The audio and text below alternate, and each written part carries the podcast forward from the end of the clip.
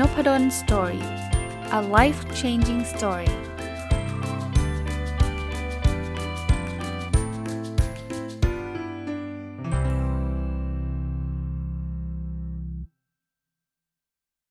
วัสดีครับ ยินดีต้อนรับเข้าสู่นพดล Story พอดแคสต์นะครับ วันนี้จะเอาหนังสือที่ชื่อว่า Have a Nice Life 12 นิสัยเปลี่ยนชีวิตนะครับของคุณนิ้วกลมมารีวิวให้ฟังนะก่อนอื่นต้องขอขอบพระคุณคุณนิ้วกลมด้วยนะครับ เพราะว่าเล่มนี้ก็ได้รับหนังสือมาจากคุณนิ้วกลมส่งมาให้พร้อมกับลายเซ็นนะครับดีใจ เพราะว่าคุณนิ้วกลมเนี่ยก็ผมผมต้องเรียกว่าติดตามคุณนิ้วกลม ตั้งแต่ยังไม่ไม่ได้รู้จักคุณคุณเอนะครับขอขออนุญาตเรียกชื่อเล่นแล้วกันนะคุณเอนิ้วกลมเนี่ยตั้งตั้งแต่ก่อนหน้านั้นแล้วนะ ติดตามผลงานมาโดยตลอด แล้วก็วันหนึ่งก็มีโอกาสได้มารู้จักกันนะครับ เคยไปสัมภาษณ์เคยไปเจอตัวจริงนะครับ แล้วก็แลกเปลี่ยนความคิดเห็นกันผ่านผ่านโซเชียลมีเดียบ้างนะครับ ใน Facebook บ้างใน inbox บ้างนะครับ เล่มนี้เป็นเล่มที่ผมผมมีอะไรหลาย ๆ อย่างที่ประทับใจนะประทับใจอันแรกคือวิธีการเขียนของคุณเอ๋นะครับที่บอกว่าวิธีการไม่ได้แปลว่าสำนวนอะไรพวกนั้นนะ เพราะว่าอันนั้นเนี่ยสุดยอดอยู่แล้วนะครับ คุณเอ๋เป็นนักเขียนที่ผมชอบอยู่แล้ว เพราะนั้นการเขียน ของคุณเอ๋ก็คือระดับระดับ top อยู่แล้ว ระดับสุดยอดอยู่แล้ว แต่ว่าที่ชอบคือคุณเอเนี่ยเขาใช้คำว่าเข้าถ้ำเข้าถ้ำคือการเขียนหนังสือครั้งนี้ของคุณเอเนี่ยคุณเอไปที่ปราณบุรีนะครับ แล้วก็ไปอยู่นั่นประมาณ 6-7 วัน หรือว่า 8-9 วันผมจำไม่ได้แล้วล่ะ แต่ไปเขียนหนังสืออย่างเดียวนะผมเนี่ยเคยมีความคิดอยากทำแบบนั้นมาตั้งนานแล้ว ว่าอยากจะเข้าถ้ำไปเขียนหนังสือหรือหรือไปทำวิจัยนะครับ ที่ทำได้ใกล้เคียงที่สุดคือ ไปคล้ายๆ ปิดต้นฉบับอะ คือผมเป็นคนที่เขียนอยู่เรื่อยๆ ทยอยเขียนมาโดยตลอดนะครับ แล้วก็อาจจะเหลืออีกนิดนึงก็ไปเที่ยวแล้วก็เอาโน้ตบุ๊กไปด้วย แล้วก็ไปเขียนให้ให้มันครบปิดต้นฉบับพูดง่ายๆว่าทำให้จบนะแต่ไม่เคยไปแบบกระดาษเปล่าหรือว่าไปแบบที่ยังไม่ได้เขียนอะไรเลยสักตัวหนึ่งแล้วก็ไปลุยเขียนจนกระทั่งจบเป็นหนึ่งเล่ม วันหนึ่งต้องทำแบบนั้นให้ได้นะครับ อันนี้ก็เป็นแรงบันดาลใจนะอันที่ 2 ที่ผมชอบจากหนังสือเล่มนี้เนี่ยคือคือหนังสือมัน ถ้าผมจะเปรียบเทียบนะ มันคล้ายๆหนังสือที่จอแดนปีเตอร์สันเขียนนะครับ12 rule for life ก็เขียนเรื่องของแบบกฎการดำเนินชีวิตเนะี่ยคุณเอ๋ก็บอกว่า 12 นิสัยเปลี่ยนชีวิต คล้ายๆ กันเลยนะเลขก็คล้าย ๆ กัน แต่ผมบอกได้เลยนะ คนละแบบเลย เพราะว่า 12 rule for life เนี่ย อ่านยากมาก ถ้าใครจำได้นะ ผมเคยรีวิวไว้ด้วยนะ ผมเคยอ่านภาษาอังกฤษแล้วก็ไปไม่รอดนะ อ่านแล้วก็แบบ อ่านได้ครึ่งเล่มมั้งค้างไหมแล้วก็สุดท้ายเห็นเขามีคนมาแปลเป็นภาษาไทยก็ไปอ่านใหม่หรืออะไรสักอย่างเนี่ยคืออ่านนานมากอะ่ะที่กว่าจะจบนะครับแล้วก็ตรงๆก็มีหลายเรื่องที่ทำความเข้าใจยากมากนะครับแต่ของคุณเองนี่คนละแบบรับประกันได้ว่าอ่านง่าย ผมอ่านรวดเดียวจบอะ่ะไม่ใช่หนังสือบางๆนะครับหนังสือหนาถ้าอ่านรวดเดียวจบเนี่ยหนังสือประมาณ 300 หน้านะมันแสดงว่ามันมันมันน่าสนใจจริง ๆนะครับ คราวนี้ผมมารีวิวก็ก็แน่นอนครับ ไปซื้ออ่านเองดีดีที่สุดนะครับ ผมชอบแนวคิดของคุณเอคือ10ทำไมต้อง 12 เรื่อง 12 นิสัย เพราะว่ามันเป็นนิสัยทีละทีละเดือนบอกว่าทำได้เดือนละหนึ่งนิสัยเนี่ยปีหนึ่งเราก็จะเป็นคนใหม่เลยนะแนะนำแนะนำให้ให้อ่านเองนะครับ แต่ผมจะมารีวิวทีละนิสัย แล้วก็จะเล่าเรื่องที่ผมทำได้ทำไม่ได้นะครับ ข้อคิดต่างๆที่ที่ อะไรจะเรียกอะไร ผมได้ตกผลึกขึ้นมานะครับ คุณเอ๋เริ่มต้นจากคำว่าวิกฤต สร้างนิสัยนิสัยสร้างชีวิตนะครับบทสรุปของของอันนี้ก็คือว่าวิกฤตเนี่ยผลักดันให้ค้นหาศักยภาพที่ซ่อนอยู่ในตัวเอง ผมผมต่อยอดตรงนี้ให้ฟังว่า ผมก็มีนะมีอยู่ช่วงหนึ่งเนี่ยที่ผมทำงานหนักจนเกินไป วิกฤตผมก็อาจจะแตกต่างจากวิกฤตคนอื่นนะ คือพอทำงานหนักจนเกินไปไม่มีเวลาให้กับครอบครัว ไม่มีเวลาให้กับสุขภาพ แล้วมันเห็นภาพได้ชัดเลยนะ โดยเฉพาะเรื่องสุขภาพเนี่ยต้องต้องเข้าไปแบบนอนโรงพยาบาลอะไรแบบนั้นเลย ซึ่งมันไม่มันไม่ควรจะเกิดขึ้น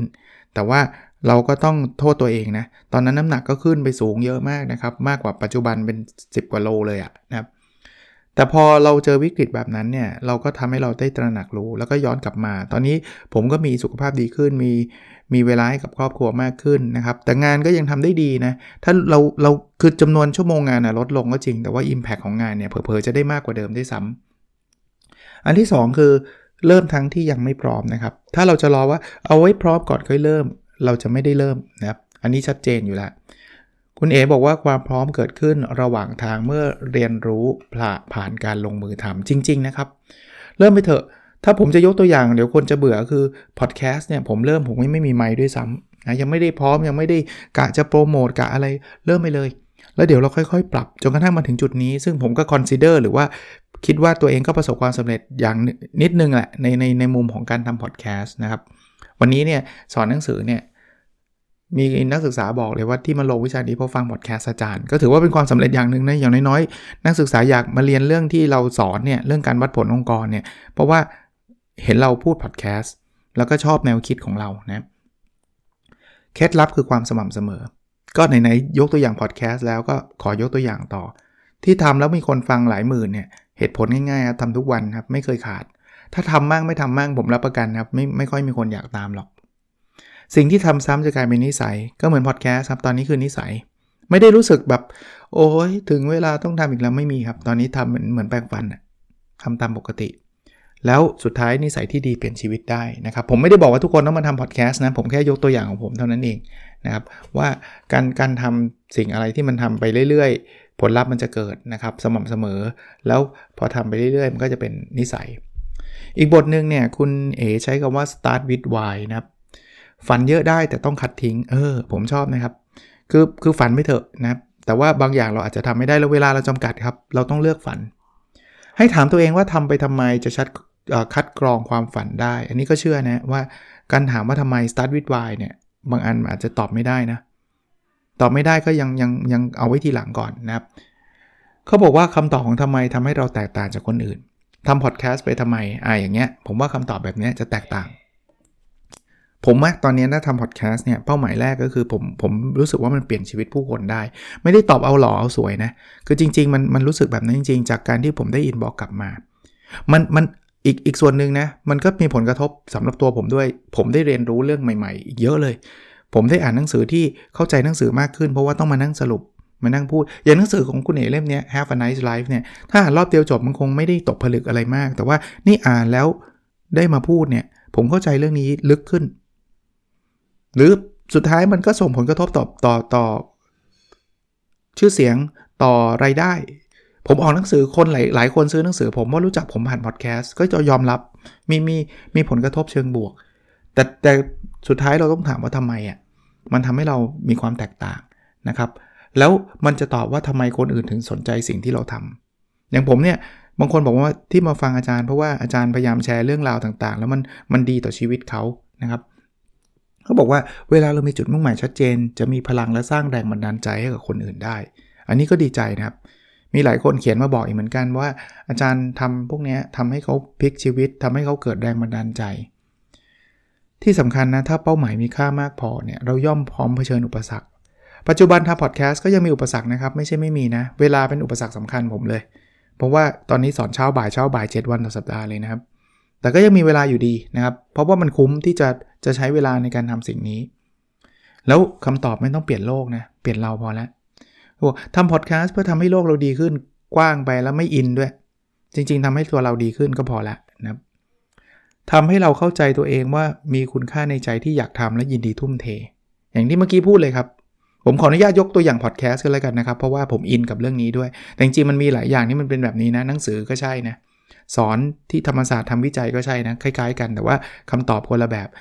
เอ่อพอดแคสต์ก็เป็นแบบนี้นะครับ มันเป็นคุณค่ามันมันมันยินดีที่จะใช้เวลากับมัน แล้วเขาบอกว่าตอบได้เนี่ยจะเป็นพลังชีวิตเลย ก็เห็นด้วยครับ ทุกวันนี้ที่ทำได้ไม่ใช่ว่าเก่งกว่าใครนะครับ มันคือมันคือพลังชีวิตนะครับอะคราวนี้มาเข้าถึงนิสัยนะครับเอ่อมันจะมีโค้ดหลาย ๆ โค้ดที่คุณนิ้วกลมหยิบขึ้นมาแล้วผมชอบนะครับอันแรกคือความสำเร็จคือวินัยที่เรียบง่าย ซึ่งฝึกซ้อมทุกวัน ขณะที่ความล้มเหลวคือข้อผิดพลาดเล็กๆน้อยๆที่ทำซ้ำทุกวัน ราะนั้นมันบางทีไม่ใช่ความสำเร็จไม่ได้เกิดตุ้มเดียวสำเร็จเลย มันมันเรียบง่ายทำทุกวันทุกวันมันก็สำเร็จ ความล้มเหลวมันก็ไม่ใช่ตุ้มพังเลย แต่ว่ามันผิดผิดผิดผิดผิดซ้ำๆอะอันนี้จิมโรนเป็นคนเขียนนะครับนั้นเราเริ่มต้นจากเทคนิคที่ 1 นิสัยที่ 1 คือฝึกตื่นเช้าอ่าผมว่าทุกคนคุณคุณนิ้วกลมใช้คำว่าตื่นแต่ตรู่คงเคยอ่านหนังสือคงเคยเคยได้ยินมาว่า ตอนเช้าเนี่ยมันมีเป็นเวลาที่เรามักจะมีพลังกายพลังความคิดสูงนะข้อดีคือเขาบอกว่านิสัยที่ดีเนี่ยมันเป็นของแถม มีของแถมเป็นนิสัยที่ดีอย่างอื่นพ่วงมาด้วยนะครับ ถ้าใครอยากตื่นเช้าเพื่อมาทำอะไรที่สำคัญสำคัญเนี่ยตอบตัวเองให้ได้ก่อนว่าตื่นมาทำไมนะครับเขาบอก why หรือคำว่าทำไมที่มีความหมายไม่ใช่ตื่นเพราะเพราะตัวเองอย่างเดียวนะหลาย ๆ ครั้งเนี่ยการตื่นขึ้นมาทำอะไรหลาย ๆ อย่างตอนเช้าเนี่ย มันส่งผลกระทบเชิงบวกกับคนอื่น ตัวนี้จะส่งผลได้ได้ได้ดีกว่านะครับ มีความหมายมากกว่า ตื่นเช้าช่วยอะไรเขาบอกว่าตื่นเช้าเนี่ยทำให้เรามีเวลามากขึ้นเพื่อทำสิ่งที่เราอยากทำครับบางคนบอกไม่มีเวลาไม่มีเวลาตื่นเช้าขึ้นอีกนิดนึงแต่แน่นอนเราจะตื่นเช้าขึ้นได้เนี่ยเราก็จะต้องนอนเร็วขึ้นอีกนิดนึงนะครับเราไม่ใช่ว่านอนตีสามตื่นตีห้าอย่างนี้มันก็ทำลายสุขภาพใช่ไหมเวลามากขึ้นเอาไปทำอะไร พัฒนาศักยภาพตัวเองครับ อยากอ่านหนังสืออ่านเลยครับ ตอนเช้าที่บอกไม่มีเวลาอ่านนี่แหละ อยากฟังพอดแคสต์ฟังเลยนะครับ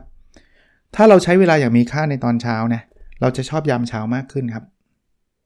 เอางี้คำถามคือเช้าขึ้นสักประมาณกี่กี่กี่ชั่วโมง เอาแค่1ถึง2ชั่วโมง ลองคิดดูนะ ถ้าเช้าขึ้นวันละ1ชั่วโมง เราจะมีเวลาทั้งหมดเพิ่มขึ้นในปีนี้365 ชั่วโมงไม่น้อยนะ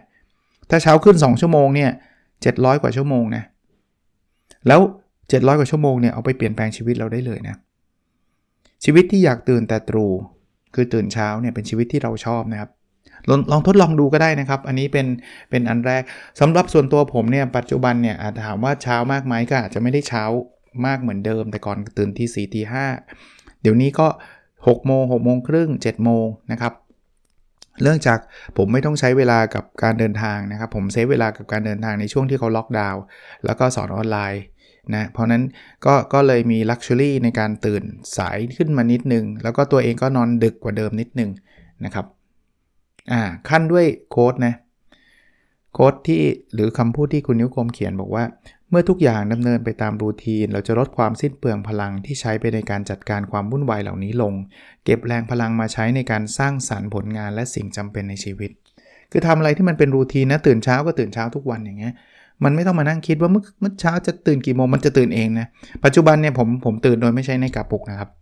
ตื่นโดยธรรมชาติเลยนะซึ่งซึ่งผมว่าการนอนแบบนั้นเราตื่นโดยธรรมชาติเป็นการนอนที่ดีนะอะมาถึงอันที่2นะครับนิสัยที่ 2 คือจัดการเวลาคือการจัดการชีวิตอ่าผมว่าหลายคนคงเคยอ่านหนังสือประเภท time management กันมาเยอะเลยนะครับ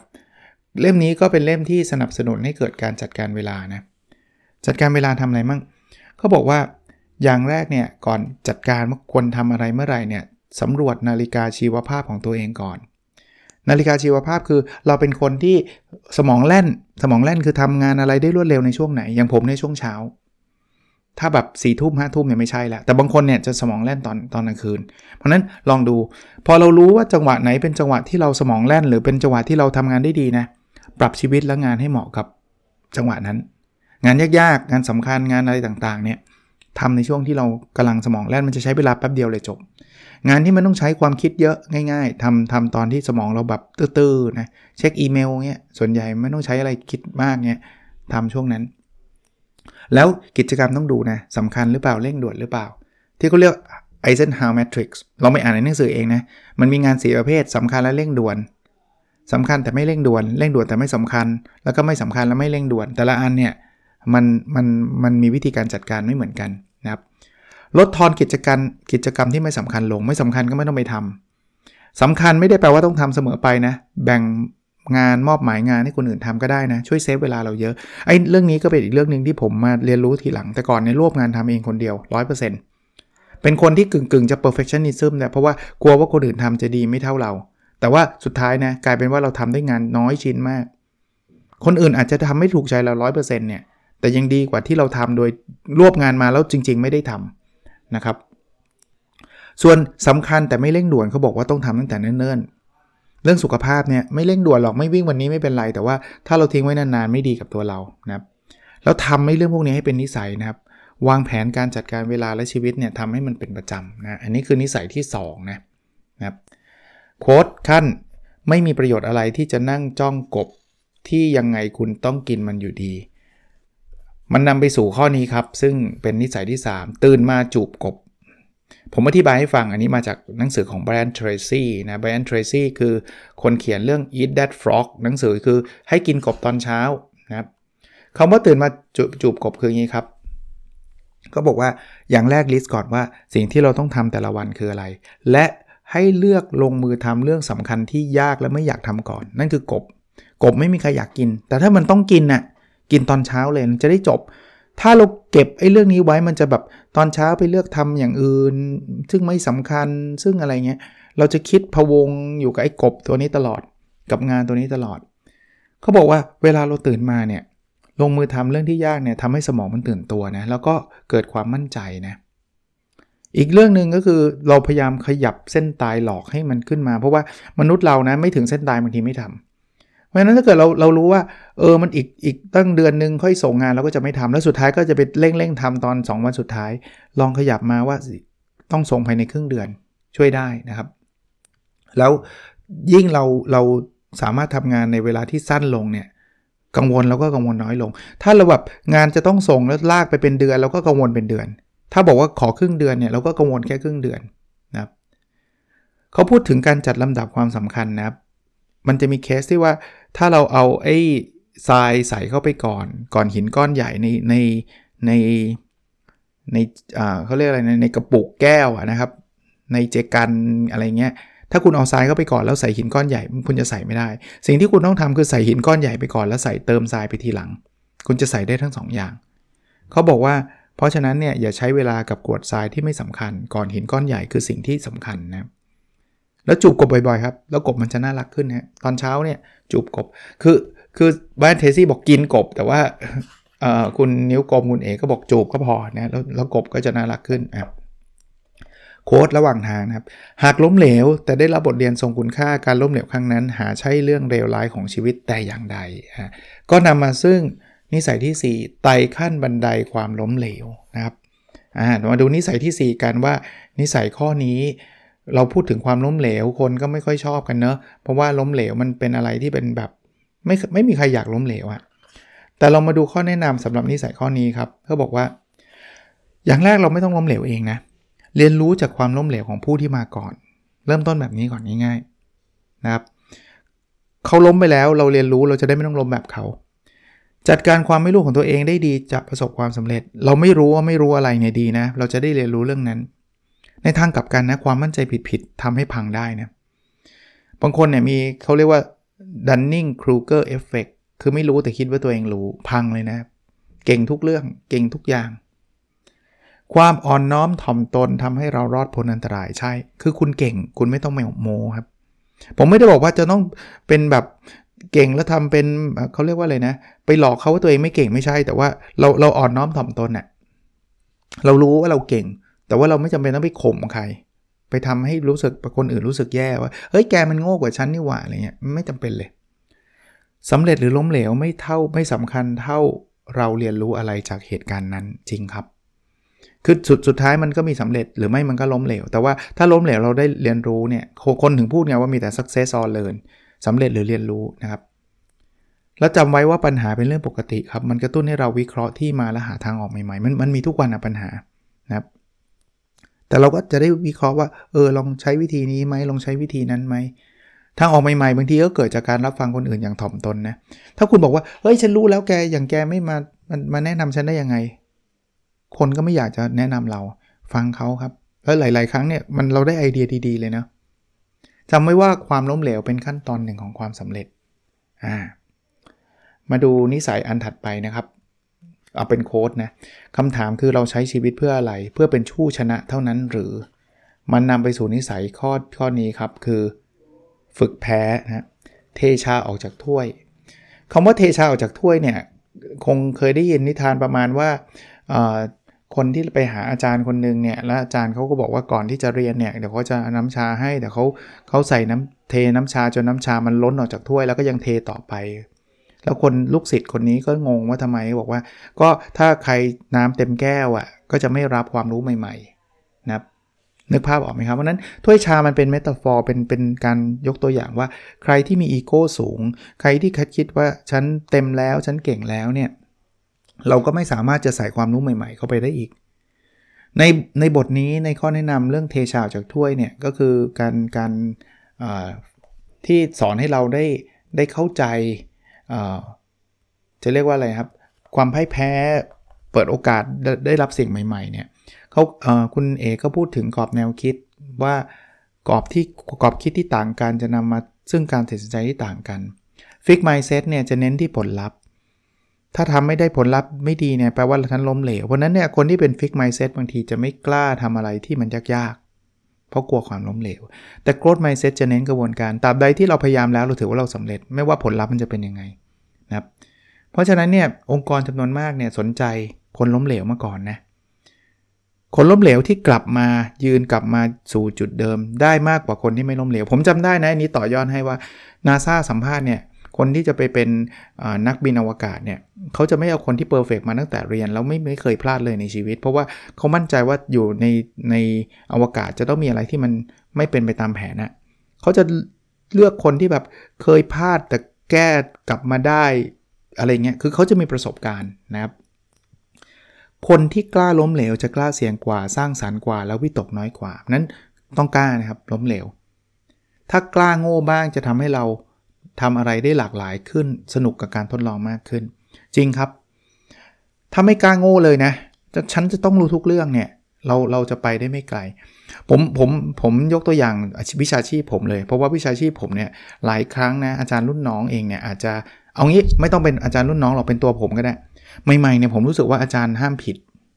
เอาจริงนะถ้าผิดเสียฟอร์ม เฮ้ยมึงเป็นอาจารย์ได้ไงว่ามึงผิดอะไรเงี้ยคือ คือเรารู้สึกว่าจะพูดอะไรต้องต้องต้องรู้ทุกเรื่องอะรู้อะไรไม่สู้รู้ทุกเรื่องอะลูกศิษย์ถามอะไรถ้าเกิดถามแล้วเราตอบไม่ได้เนี่ย เราจะเสียหน้ามากเลย แต่เดี๋ยวนี้ไม่นะ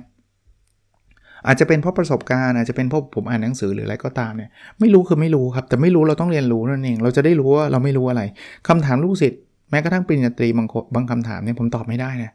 แต่ผมบอกว่าอย่างแรกผมชื่นชมมาถามโคตรเก่งอะ่ะคือเฮ้ยเจ๋งอะผมขอเวลานิดนึงได้ป่ะ คือไม่รู้ว่ะ แต่ว่าเป็นคำถามที่ดีมาก เขาบอกเรียนรู้จากการลงมือไม่ว่าแพ้หรือชนะคือการเรียนรู้ครับทำเลยฮะ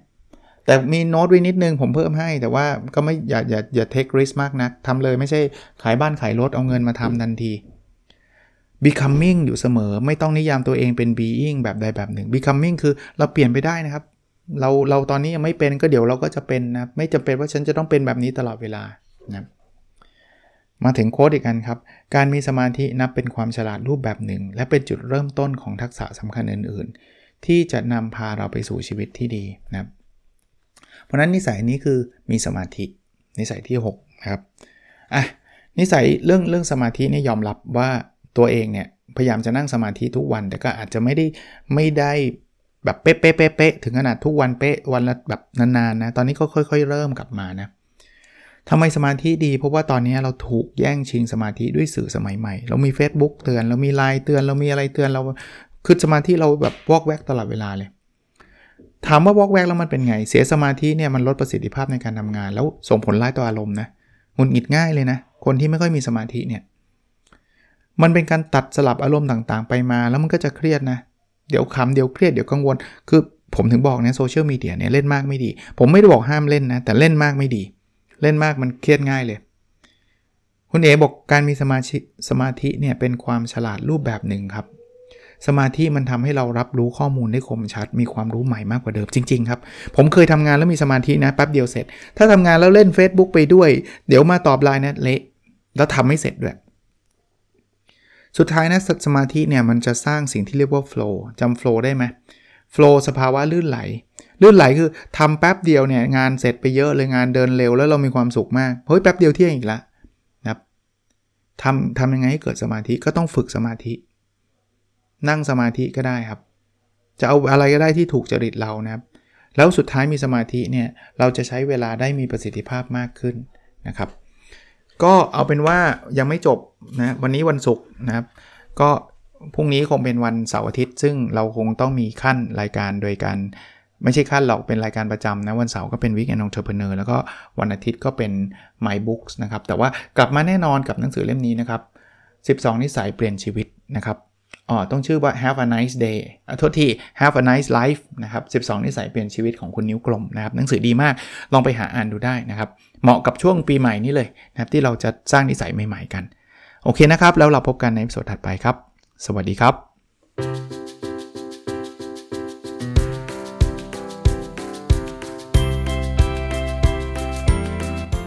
n o p ด d o n Story a life changing story